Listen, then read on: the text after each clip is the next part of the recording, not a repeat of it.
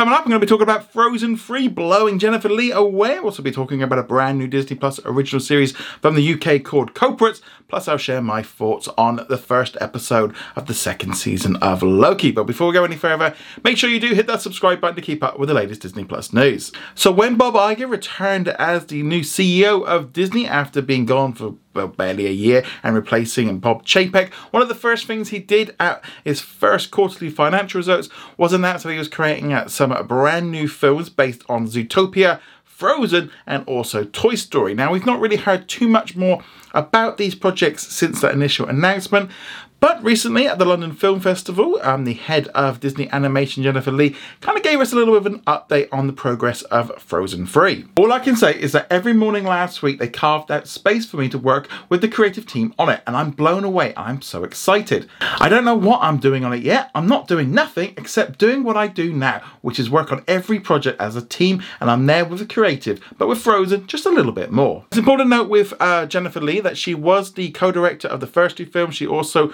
um, co-wrote the first film. So therefore, she's very much invested in Frozen as a franchise. Basically, the reason she's got the job now is because she was so um, just a major part of why Frozen was a success, and it makes sense to kind of keep her on the team. Now, whether or not she's going to be directing it, whether or not her role will allow for that, I don't know. But it's definitely interesting to see that you know, things are starting to move on and they're now having little team meetings and stuff getting the film together. It's probably going to be years away from hitting our screens, but at least now we know um, that there is some work on it. It's obviously going to be a high priority for Disney. They want some big hits at the cinema, and Frozen is pretty much, I would say, guaranteed to do so. But obviously, in the meantime, we can still watch the Frozen films on Disney Plus. We can also watch the um, shorts and all the other bits and pieces that you can find on Disney Plus. But let us know, are you excited about Frozen 3? I'd love to hear your thoughts on that in the comments below. Also taking place this week at the London Film Festival is a special premiere of the upcoming British original series Culprits, which is going to be arriving on Disney Plus on the 8th of November. So we're getting all eight episodes. As with other British originals, expect to see it on Hulu in the United States and on Disney Plus around the world. We got a brand new poster for it, but now we have at least got a release date for it. Definitely looks pretty interesting. Culprits kicks off where most crime stories end after a high stakes heist when the crew of elite criminals have gone their separate ways and have tried to leave their old lives behind the past and present collide when a ruthless assassin starts targeting them one by one. Why are they being stalked? Who is behind the mayhem? And then will they be able to find one another in time to protect themselves and the people they love? Going off the poster itself, it looks like it's going to be lot, um, very interesting. I'm definitely going to be involved in watching this one. Um, yeah, it's just the idea of having an assassin going after criminals from a heist just sounds a little bit different. I also love the fact that we're getting a British British original can't get enough of that stuff, especially on Disney Plus. The the stuff we've seen so far, like Wedding Season and Extraordinary, have been really good. Um, so yeah, I've got high hopes for this one, but are you excited about Culprits? Let us know in the comments below. Today, Disney did release the first episode of the second season of Loki on Disney Plus, but that's not all. If you're at the Avengers campus in Disneyland Resort at California Adventure Theme Park, you can now see Loki and also OB for a limited time. They've done this in the past for other Disney Plus launches, like with Moon Knight, with What If, and a whole host of different shows. So it's nothing uh, you wouldn't expect, but this one's going to be very limited. So if you're at the park, check it out. Um, you never know where they're going to be walking around or where they pop out. It's one of the cool things about the Avengers campus. You never know who you're going to go to see. I mean, I know when I was there last year for the D23 event, you know, you had like um, Doctor. I was walking along and like Doctor Strange was walking around the top, and suddenly then um, the Wakanda Warriors and stuff they all came out. It was great. I, I really enjoyed it. It's a great it's a great little area, and I think it just makes sense for them to do these little tie-ins and stuff. But yeah, you're going to be um, checking it out. I'd love to hear your thoughts on that. Moving on from there, let's now talk about the first episode of Loki. Obviously, it's doing the same thing we've seen with Ahsoka, where it drops um, much earlier than it used to. So for me, it's about two o'clock in the morning. I don't get up at that time. I want to watch it. I watched it uh, the minute I got up this morning, um, but obviously it drops at 6 p.m. at Pacific, 9 p.m. Eastern. So quite a lot of confusion online yesterday with people talking about when's it dropping. Kind of the idea of you know expecting it to be there when they woke up on the fifth, rather than having to wait till the evening. Um, very much, uh, quite a few of us, including myself, did point out to a few people, no, you've got it early. You have not got it late. I think the idea instantly went to, oh, what? it's late. And why have they delayed it? It's like no they've actually pulled it forward. It's earlier than it should be. So that's because again it's that kind of half full or half empty. That's kind of how you look, look at it. But watch this episode. Really really really enjoyed it. Thought it was uh, there's just something about Loki which is unlike anything else. The, the, the dynamic between the characters not really knowing what's going on it just again feels in a very different zone to those other Marvel shows. Um, I think again with it being Loki, who is such a major part of the films.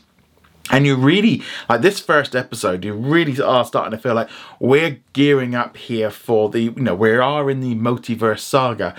And it does feel like Loki is very much that thing that's kind of intertwining all this stuff together and really setting things up. You know, I mean, it feels like this episode did more for Kang than we saw with like the last Ant Man movie.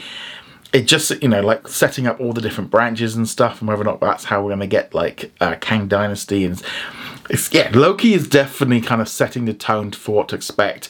I really enjoyed it. Lots of great stuff in here. You got like the, uh, the like him jumping between time. It looked pretty painful. You also got um, OB in there. I mean, he's a fantastic character as well.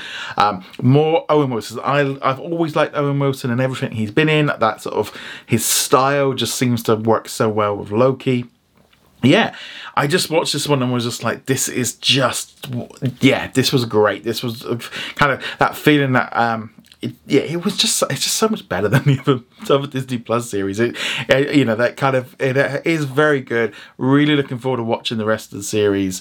Um, there's just so much about it. There's lots of little hints and little things and lots of um, elements of stuff being brought in that I think is going to be a major issue just the whole idea of him jumping between the times and we don't know what's going on. Yeah, it, it just it just feels great to be back in the TVA and just exploring this thing. You know, we've not seen a second season of any Marvel show before, and yeah, I've just really, really enjoyed it. Loving to see where this one goes. But what did you think of Loki? Um, I honestly sitting here I'm really struggling with anything to sort of say that I didn't like about it. Um, but yeah, so let us know what you thought of Loki today.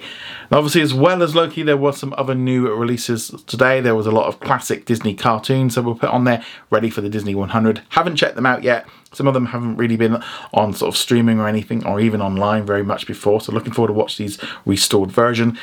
There was also some other new content as well, adding um, a new documentary, Bobi Wine, that was put on from National Geographic in the US and in Canada, there was also some new um, ABC news stuff dropped in Australia, New Zealand, and in Canada. But yeah, lots of great stuff to be watching this weekend. But uh, let us know what you're going to be watching. I'd love to hear your thoughts on that in the comments below. In our comment of the day, which comes from Joe in reference to the new season of Behind the Attraction, who asks, if there's a third season, would what 10 attractions would you like to be included? I think that's very interesting to see the idea of what 10 attractions because there's so many different ones they could um, um, go on, you know, and I think kind of spreading out to different things is a good idea.